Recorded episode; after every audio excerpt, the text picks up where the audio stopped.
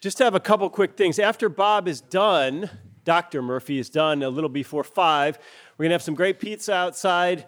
And then at six, in this very room, those of you who are interested in taking the written preliminaries for Saturday's oral exams, and you should be interested in taking the written preliminary for Saturday's oral exams, that'll be held in this room from 6 to 6.30 and then you're uh, free to enjoy your evening. It's a nice sunny night, not too hot. Or if you care to, uh, Lew Rockwell, the founder of the Mises Institute, and I are going to have a conversation uh, down in the conservatory. And a lot of people find Lew a, a, very interesting character. He knows, he knows where all the bodies are buried, let me say.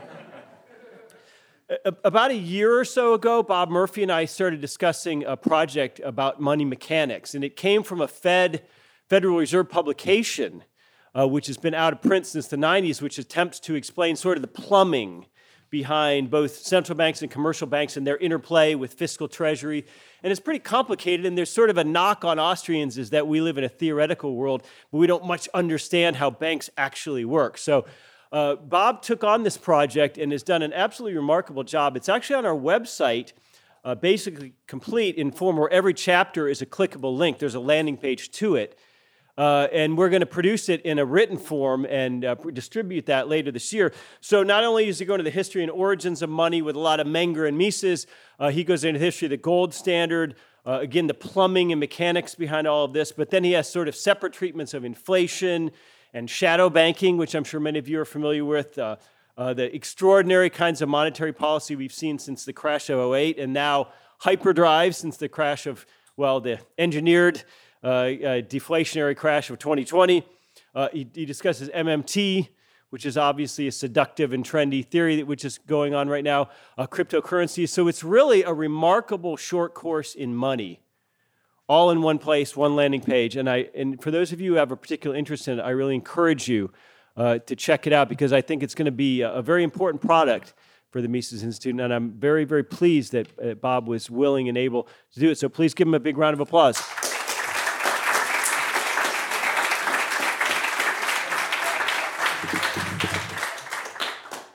Thanks, Jeff, for those kind words. And so, yeah, as, as Jeff says, this is available right now. If you know, just Google my name and find it at the Mises Institute website, you'll see it.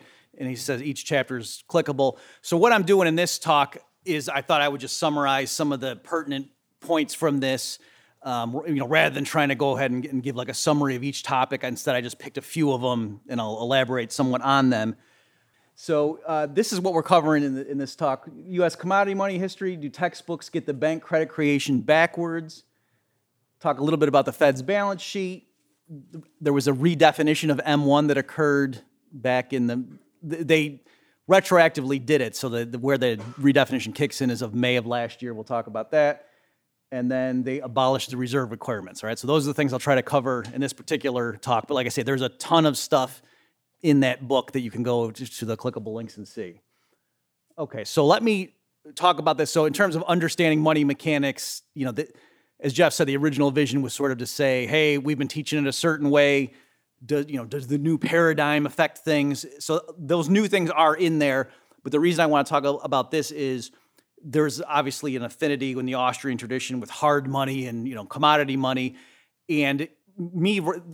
I would encourage you if you like that stuff, but you've thought like, oh wow, there's a lot of history there, and gee, I don't really, you know, the stuff about the silver and bimetallism and all this stuff, it's too complicated. I I tried to boil it down, so I would say if, if that stuff's always interested you, try giving the, chapter I did here uh, a chance because there is a lot of interesting things in there from a hard money perspective. So, for example, and this is something when I was younger, the way I thought it worked was that, oh, the US government always printed green pieces of paper, you know, with presidents on them, and that said a certain number of dollars, but you could just turn those in and then get a certain weight of gold or silver.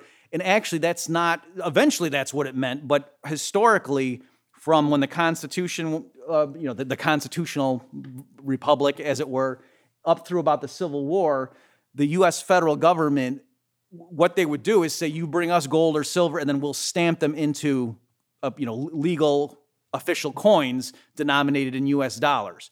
So to be clear, the, there was one in the War of 1812, specifically it was the year 1815, there, there were treasury notes that has a quasi-money status. That was the only exception to this claim, just if you want to be a purist about it. But generally speaking, from you know the Constitution up through the Civil War, the, the you know the, the actual money, the base money in the U.S. were gold and silver coins denominated as dollars, and if you wanted paper notes, it was the banks would issue them, right? And so what that was technically was a claim on the actual money, which was you know the gold or silver coin that uh, you know the government had authorized as being legal tender. Okay, so that's just to, to give you an example of what I mean. So um, you might see sometimes if you read Rothbard or you know Joe Salerno talks a lot about it that you may think of, oh, the, the gold standard is the government prints pieces of paper and then you can turn them in and get gold based on some, you know, redemption rate the government announces. And I'm saying that's historically the gold standard was which is much stronger. Like they thought of um, the dollar, so the Coinage Act of 1792, for example, the dollar was defined as a certain number of grains of gold or a certain number of grains of silver. All right, so it wasn't that, oh yeah, we're printing paper dollars and we pledge to redeem them at this rate. It's like, no, what the dollar was, just like to say a, a, foot was 12 inches. It's not that they said, oh, right now the exchange rate between inches and dollars is 12 to 1. It's like, no, it was a, it was a much more fundamental thing. They were saying this is what the unit consists of. Okay, so uh, on the one hand, you might say, what's, what's the big deal? Why are you stressing this distinction or this nuance? But I'm, I'm just trying to get you to see how the idea that you know the money was not a piece of paper was was much more deeply in, imbued back then. A little bit on this, you, in case you've read some of this stuff. So at the time, you know, why would they do this? Why did the Coinage Act of 1792 define the dollar as a certain amount of grains of silver or gold? It was because this was what was called bimetallism, as the name suggests, meaning it's it's two standards. And notice that that was exactly a 15 to 1 ratio. And the reason they picked that is because at that time, that was roughly the market exchange rate between gold and silver, right? That gold had about a 15 times more, you know, in terms of per weight market value in the global markets. So what Congress was trying to do, the rationale with this is they were trying to um, incur, make it convenient to have dollars of different sizes, or, or I should say money, denominated in dollars of certain sizes based on you know the, the, the transaction. So if you needed to buy something expensive, you could have a, a twenty dollar gold coin, right? And that would be a larger. But then in terms of getting change back and you know smaller purchases, you'd have smaller like a one dollar or a fractional, you know, a quarter, meaning one quarter of a dollar, right? That's why it's called a quarter uh, silver coin, right? And so that that was the rationale, and the reason they get again they locked in the fifteen to one is because at that time that was roughly the correct ratios. They were trying to respect, you know, the natural or the market relation. But then what happened, and this is where Gresham's law comes into play, is once they had locked that in, and, and Mises talks about this a lot, he says that when governments tried to enact a bimetallism standard or a bimetallic standard, in practice, it would be an alternating monometallic standard. Okay, and so I'll say that again and then I'll explain what it means. So, what Mises claimed was governments historically, when they tried to enact legislatively a bimetallic standard, in practice, it would be an alternating monometallic standard. And so what what happened is, you know, they could pick an exact exchange ratio in terms of saying our, our, our sovereign money, you know, whether it's the German mark or the French franc or, you know, the US dollar, if it's defined both in terms of gold and silver, and they, you know, they have to pick some kind of ratio between the two, in practice, the market exchange rate is going to fluctuate. And so if it goes too far in one direction, then with this ratio, necessarily either gold or silver is overvalued and the other one is undervalued. And so everybody naturally, when they have to make a purchase, is going to spend the, the thing that's overvalued, right? They want to get rid of the stuff that the law is making more valuable than it really is, as it were. And likewise, you're going to hoard you're not going to spend the ones that the, the is being arbitrarily penalized. Right? So for for modern people, just to to get a sense of what this means, just to put it in real terms, many of you probably know uh, in terms of U.S. coinage, if you have like a quarter or a dime that was issued in, in 1950, there's actual silver in that. So if it's a quarter, the, the silver content of a U.S. quarter that's that was coined or minted in 1950 is worth much more than 25 cents. So you would be silly if you went to the store and the merchant says, "Oh, that'll be a dollar 25." you wouldn't take out a dollar bill and then that quarter and pay for it. You could, but that would be silly, right? Because you would be giving up an object that was worth much more than 25 cents in terms of the silver content. You would use a different quarter that also has stamped on it 25 cents, you know, legal tender, but doesn't have 25 cents worth of silver in it, right? So likewise, back when the coins were genuine silver and gold, if something cost $10, you would and you were going to use coins to pay for it, you would put down coins that the metal content was actually worth less than $10 if you were to melt them down and sell the metal, as opposed to coins that if you melted them, the metal content would be more than $10, right? So that's what I'm getting at. And so Gresham's law, the the way it's it's distilled or summarized is to say bad money drives out good. And that's that's what they're getting at. That they're they're saying that the money that's being overvalued is the one that gets spent and is in circulation, and everybody holds back and sits on the money that's being arbitrarily penalized in terms of the legal tender laws and so forth. All right, so that's what would happen. So in the U.S., it flipped. Like I say, initially this really was the right ratio, but then the ratio moved up to about 15 and a half to one. You know, the actual market ratio around the world, and so that you know made the, U.S. sort of like on a de facto silver standard, and then things moved the other way.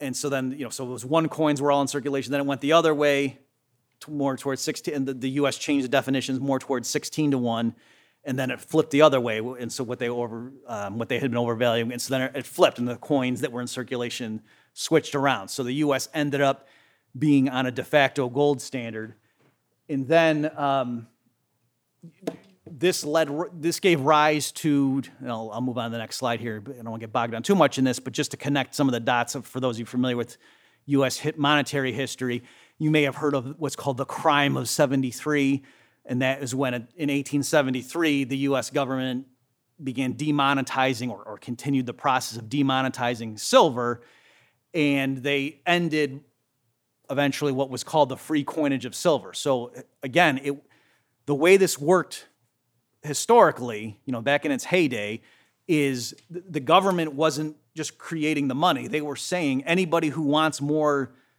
dollars, you bring, you know, bring the US Mint a certain weight of gold, and we will stamp them into gold coin, you know, official currency, according to these ratios, or silver. And so then they stopped doing that eventually with silver, and that later was, you know, retroactively when the silver interest, you know, realized what it, you know, the, the problem, they had called it the crime of 73. So William Jennings Bryan, who was famously his cross of gold speech you may be familiar with, so he was in favor in the late 1890s of resuming what's called the free coinage of silver. And what that meant was hey, let's go back to the policy the way it used to be before the crime of 73 when people could just bring you know, actual silver and then get it stamped into you know, US currency, the silver coins that were legal tender and that were counted as real dollars. Whereas up, you know, at that point, you couldn't do that anymore. So just to think through the logic, so you may know that William Jennings Bryan was a populist. He was a friend of the, the indebted farmer and a, you know an opponent of the Wall Street fat cats. And so, how would that the economics of how does that line up? Because if what was then what would happen is given the prevailing you know exchange ratios they would have used at the time, if they had resumed the so-called free coinage of silver, more people could have taken a, a weight of silver that was worth less than a dollar, taken it to the mint, stamped it into dollar coins and so that would have allowed that you know it would have inflated the number of dollars right? And so prices would have risen. And so if you're a farmer and it's hard for you to make your mortgage payments to the bank because you mortgaged your farm this is a way to you know inflate the currency and then so that makes it easy you know raises agricultural prices makes it easier for you to make the payments to the bank and it tends to hurt the creditors if this is unexpected okay so that's the way all this stuff interplays, but in case, like I say, you've heard phrases like that, like the free coinage of silver. That's the kind of thing they had in mind. Okay, so now completely different topic in this in this book that I did for the institute. Uh, do the textbooks get it backwards? And so here, what I used as a springboard. Over the years, there have been a growing chorus of critics who have said, yeah, the way you go and learn money in banking and open market operations in a typical economics class if anything, is exactly backwards. Okay, and then th- this line of criticism was actually crystallized recently. So this, so this thing that I've got a screenshot here, this Money Creation, the Modern Economy by these authors, this is a publication from the Bank of England. All right, so this isn't you know some crank website. This is a pretty serious institution that, and they summarized all of these alleged myths that you would find in the standard textbooks.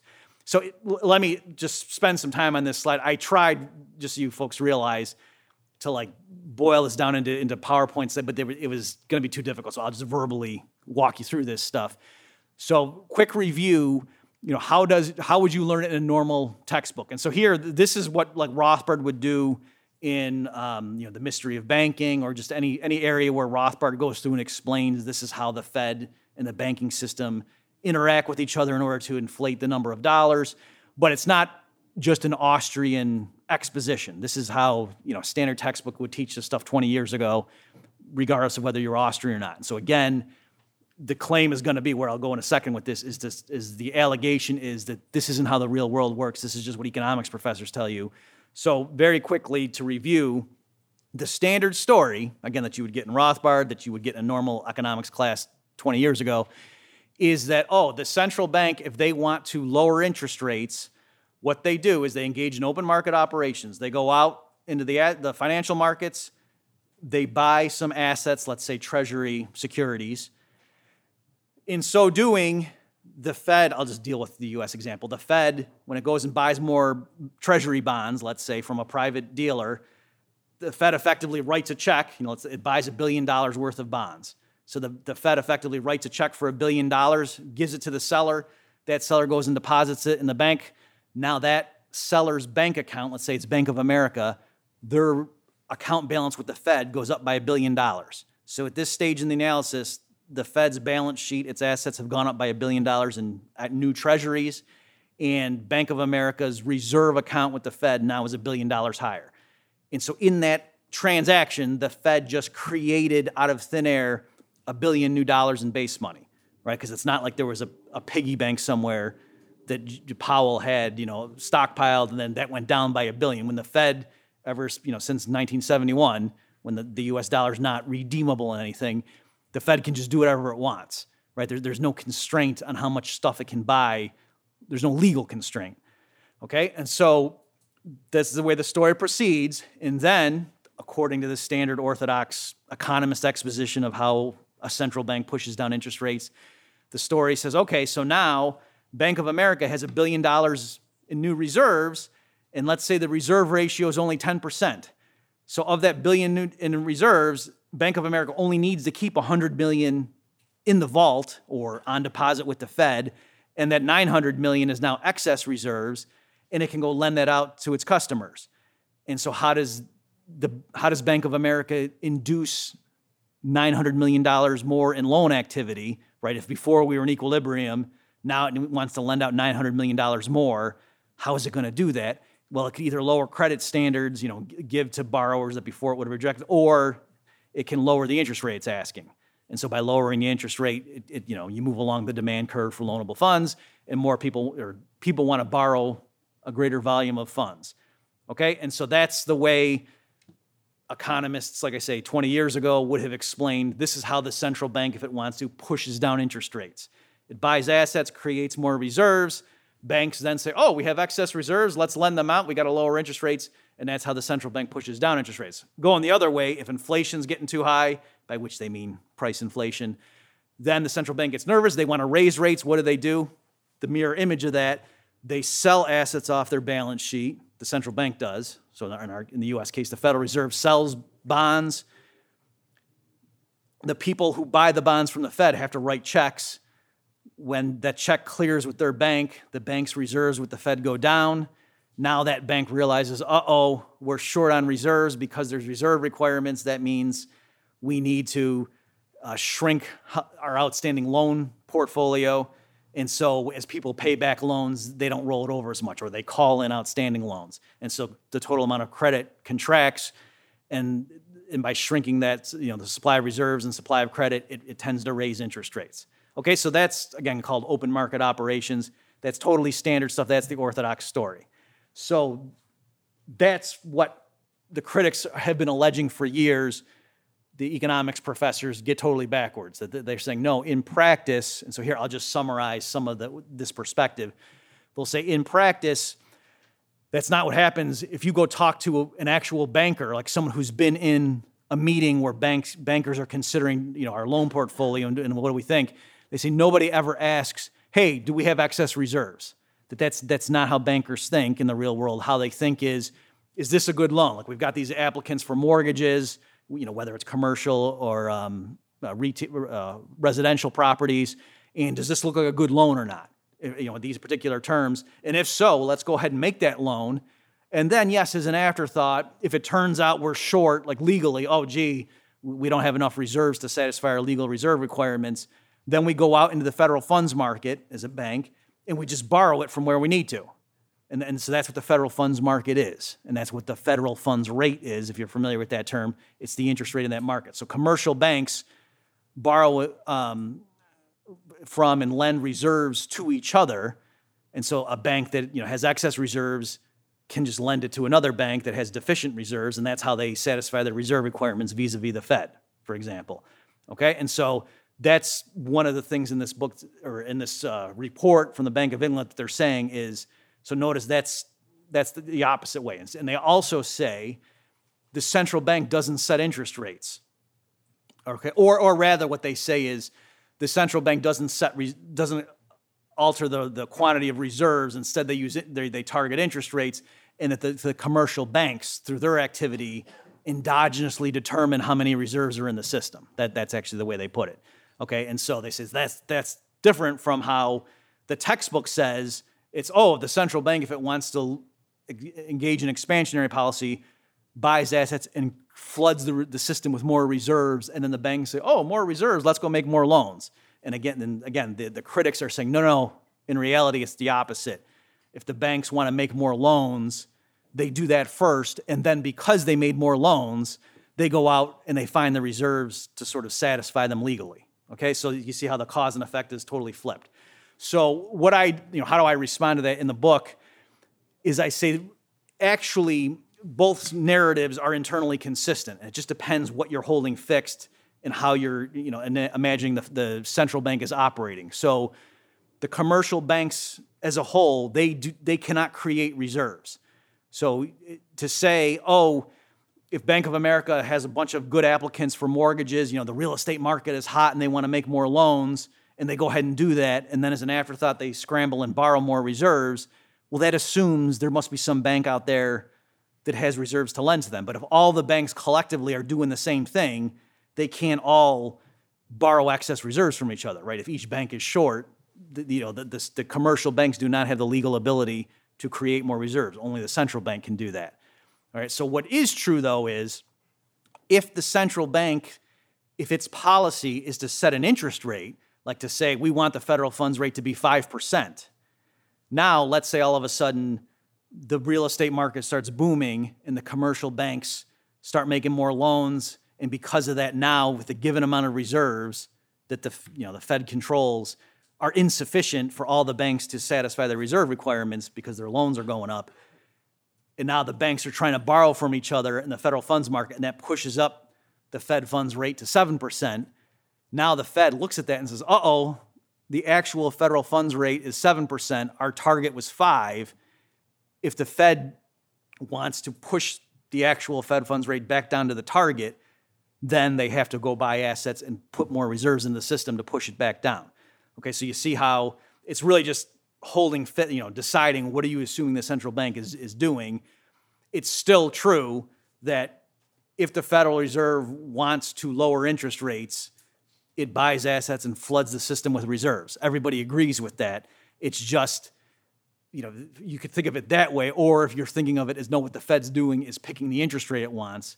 Well, yeah, if that's the way the Fed's operating, then it is true that what the banks do, the Fed sort of passively adjusts the reserves to accommodate you know the needs of business.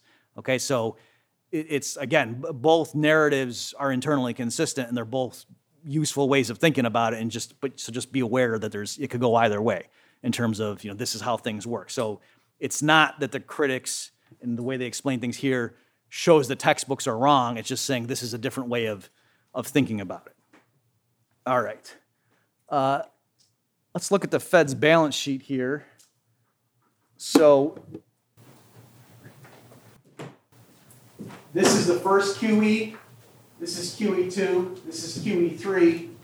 And that's what happened from the coronavirus. All right. So you, you can see the huge expansion, how much that dwarfs what was unprecedented, you know, after the financial crisis. And you can also see it wasn't just a one-time increase, it's still going up monthly. And you can see like even the, the, the rate, the, you know, the, the angle of that line is pretty steep right now. Okay, so that just gives you some idea. And you know, for those of you who are foreign, you might not this might not be so much on your radar, but what the Fed was doing back in that first one was just terrifying people because you can see how unprecedented that was at the time. You can see that you know the line was just going up gradually over time, and then that huge spike at that time. That was an unbelievable increase, but you can see how that's now been dwarfed by what the Federal Reserve did just since last March. All right, so that's in terms of just the, the quantitative shift. Beyond that, though, there was a qualitative shift in what the Federal Reserve has been doing. So this started aggressively back in the wake of the financial crisis, and then they just upped the ante um, with the pandemic. So what I mean is, it's not just that the Fed is buying a much higher volume of assets; it's the type of assets that the Fed is buying is vastly different, right? So I don't have a slide here, but if you go and get the you know the the chapter in the, on the online version, I have some charts showing the composition of the Fed's balance sheet and how that's changed over time. But historically, before 2007, the Fed typically just bought U.S. Treasury bonds, right? And the idea of the Fed, for example, going and buying bonds issued by major companies or buying stocks on Wall Street, that would have been you know a huge scandal because they would have said there's a huge invitation for corruption there. You don't want central bank officials based in the New York Fed going out and being able to effectively prop up stock prices of individual companies because you know what you know, that's that's such a huge invitation to corruption. And yet that's now where we are. The Fed right now, and sometimes they it goes through like a broader financial vehicle that has these things packaged in it, but still, nonetheless, the Fed can now ultimately or indirectly own things like credit cards, student loans, um, car loans, all sorts of you know individual companies, b- bonds, um, ETFs that are you know broad based in those things. So all sorts of things that the Fed before would not be able to buy, now they can do it. And also, there's sort of an implicit admission that what they're doing they know is of dubious legality, is because technically the way they did this stuff starting back in 2008 like let's say the Fed wanted to buy some mortgage backed securities. The Fed didn't just go out and directly buy those assets because, again, the, the statutory language authorizing the Federal Reserve and giving it the legal authority to, to buy assets wouldn't allow that, right? It wasn't clear that you could do that. And so, but the Fed had broad powers to make loans, right? And so what they did is they created these LLCs that were called Maiden Lane. And that's because just like there's Wall Street, like in terms of the geography of Manhattan, there's Wall Street and then Maiden Lane is, is right near there. And so they have like a Maiden Lane LLC, that stands for Limited Liability Corporation. So they create this legal entity, and then the Fed loans money to the Maiden Lane LLC. And then the Maiden Lane LLC goes out and buys mortgage backed securities, right? So the Fed's like, we didn't buy mortgage backed securities. What are we talking about? That would be illegal. We don't do that. Okay, so that's partly what they did, and there, there's like law review articles that I, you know, I cite in the thing where it's it's not you know some libertarian with an axe to grind, just legal professors saying that this is arguably illegal what they're doing here. But at the time, because people were convinced the world was collapsing and that oh the Fed's here to save us, thank goodness that you know a lot of people didn't didn't raise you know raise objections to say hey I'm not sure that the Fed can even legally do this, but I'm just saying that's technically what they did to help quash the dissenters and the people saying you just you, you, don't have the authority statutorily to do this stuff. All right so that's partly what they did. Okay there was a redefinition of m1 all right so this let me explain what happened and then i'll, I'll talk about this chart. So um, the fed made a sort of obscure what they did is they changed there, there was a certain regulation and the fed uh, tweaked that such that if you had a savings account, so in, in the US, technically there's distinction between checking and savings account. And historically, there, there was really a distinction there. A checking account was a demand deposit. It meant that was money you had immediately accessible to you, Whereas a savings account, as the name suggests, that was money that was more of a time deposit that was supposed to be oh you know if you're a, a, couple and you have your, your accounts at the bank the checking account is the stuff you put in so that when you go and buy your groceries every week you pay the rent what, what have you. you you use your checking account whereas the savings account is oh we're putting money aside for that vacation next year or we're putting money aside for the kids college and that's what you would put in the savings account and so there was a distinction the savings account typically paid a higher interest rate and again, there were supposed to be limits on it. Once you put the money in the savings account, it was harder to get at because that was your savings, right? So that was the idea. But over time, the distinction became blurred, and it was real easy, especially you know with the rise of on, online banking and things, where you could just go and you know online to your account and just move money from your savings account to your checking account, and so th- this distinction kind of fell away.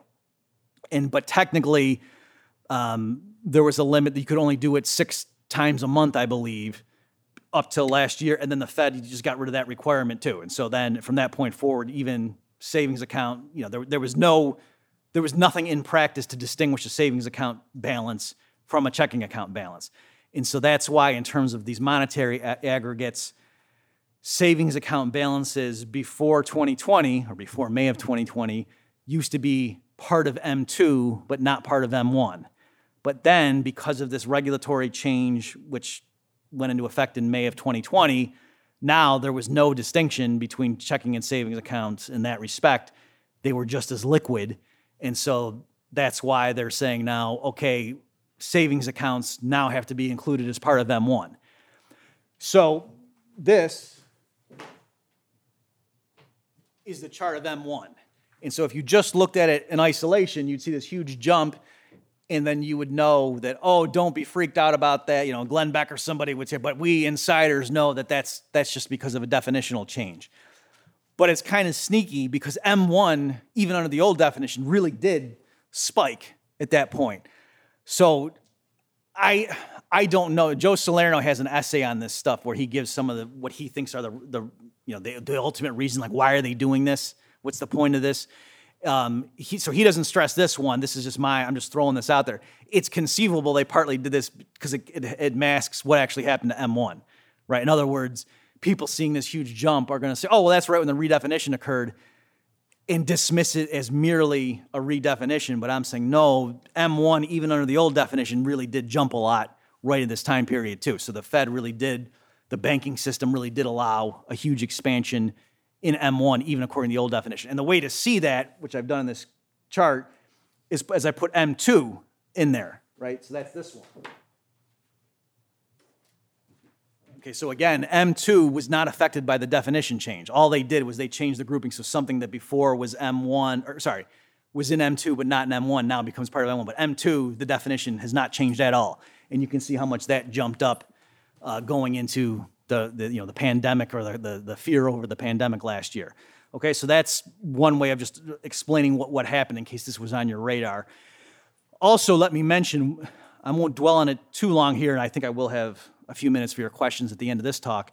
But one of the chapters in this Understanding Money Mechanics book is we deal with hey, wasn't there supposed to be hyperinflation? You know, after the rounds of QE, weren't a lot of these right wing types, hard money types, warning about the dollar collapsing, Zimbabwe, wheelbarrows of cash, and that didn't happen. So, you know, what's the story? And so, one of the uh, uh, ostensible reasons for that, that, you know, people who were warning about QE and then looked like they had egg on their faces, one of the defenses they'll give is to say, well, it's because the money stayed bottled up in the financial sector and, and it didn't get out into the hands of the public. And they give various reasons for why that might have been the case.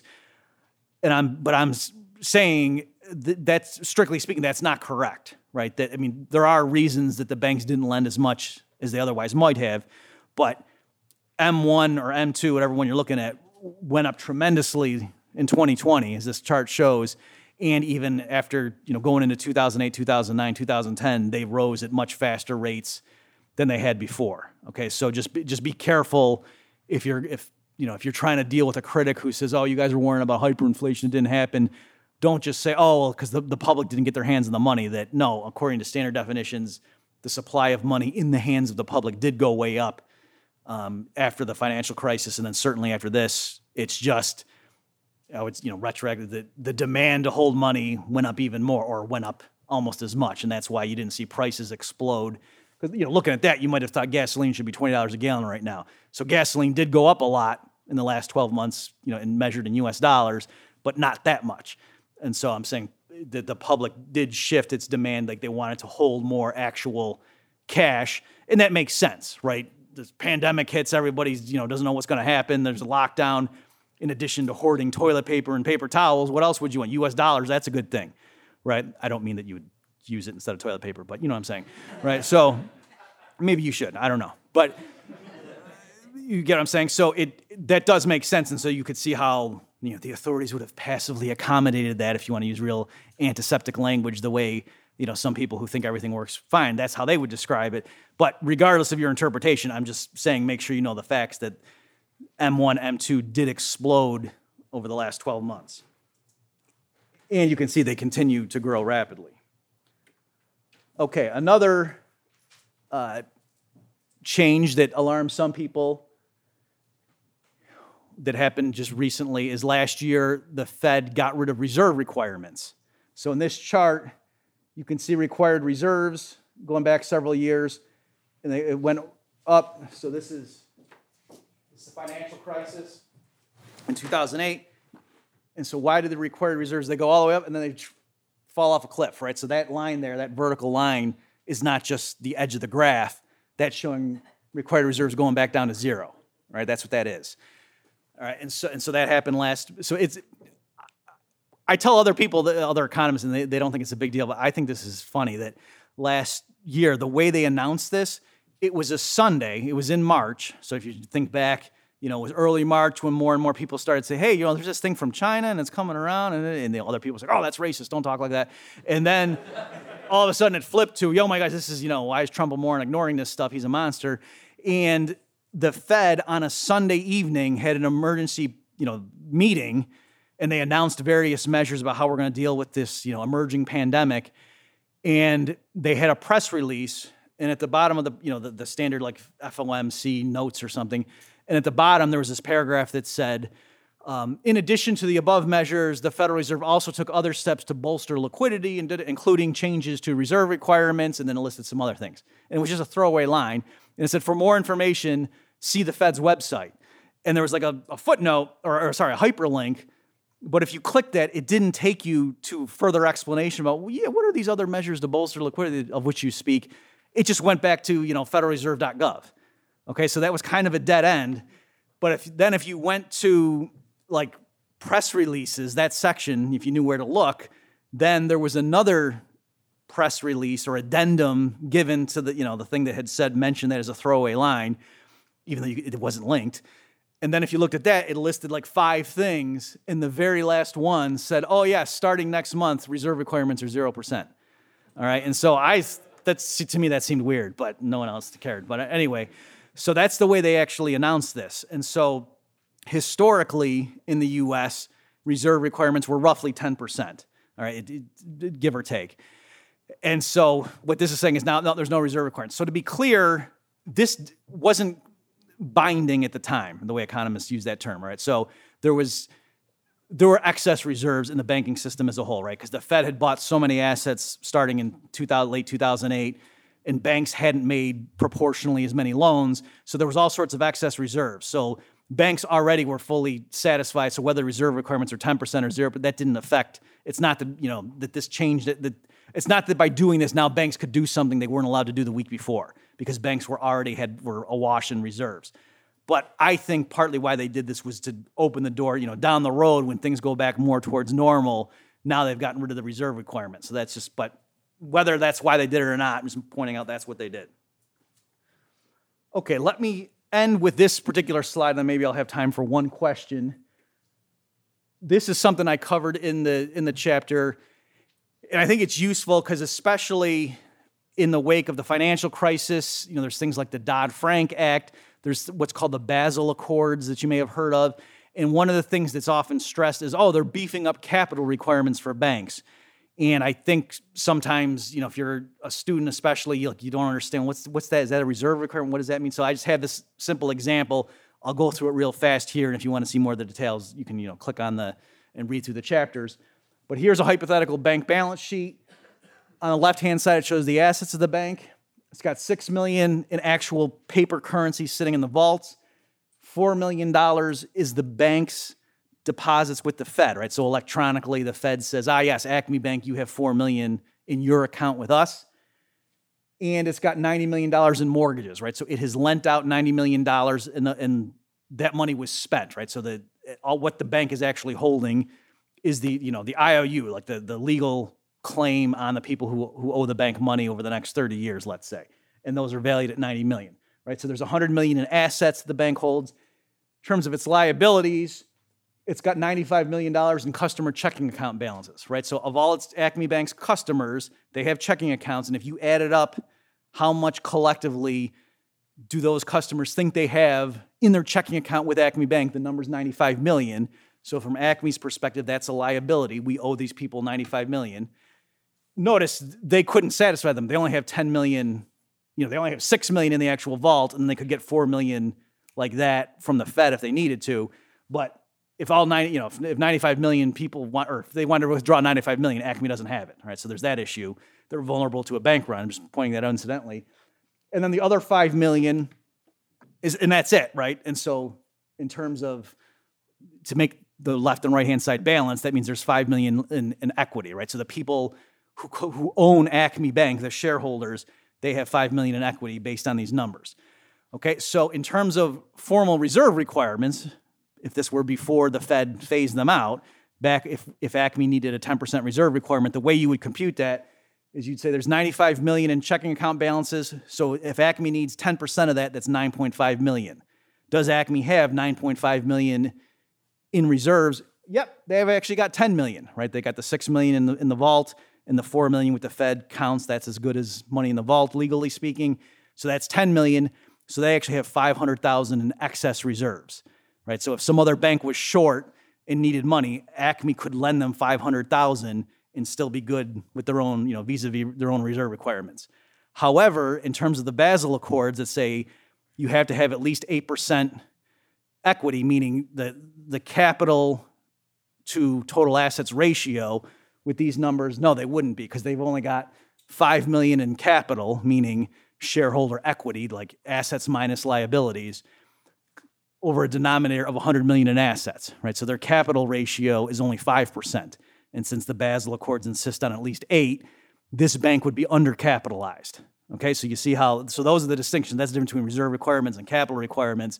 So, yep, Acme in the grand scheme is okay in terms of customers showing up and wanting to take out some of their money. They've got, oh, we got, you know, 10%, we got more than 10, or we have, yeah, more than 10%.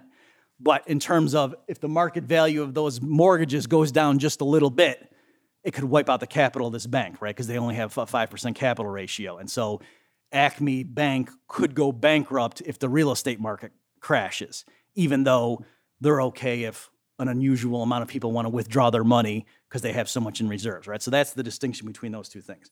All right, let me, I have time for one quick question. Yes. So how much of a CPI increase do you think would be required for the Fed to presently increase the funds target? 7.23%. Um, he asked how much would CPI need to go up in order for the Fed to raise interest rates to um, it would have to be, I mean, again, I don't know a number. It would have to be a lot, though. Let me just mention two other things real quick. So the Fed has, and it, I didn't cover it here, but one of the other shifts they made last summer is they switched to um, average inflation targeting, meaning they're saying it's okay if the economy runs hot if it's making up for past undershooting. Just on average, we want to hit our target. So that's why right now, even though inflation, even according to their numbers, is, is like five something percent, the headline number, and then even with the core, blah, blah, blah, it's 3% or whatever. They're not tightening because they're saying, no, no, we just want to say on average. And so, you know, since we think we were undershooting, now that's what we're going to do. So, to answer your question, I think they they did that to give themselves rhetorical leeway that they can let the economy run hot and not be violating their own targets. So, I think it would take a pretty big CPI number for them to then say, oh, yeah, we better start tightening. Okay, thanks, everybody.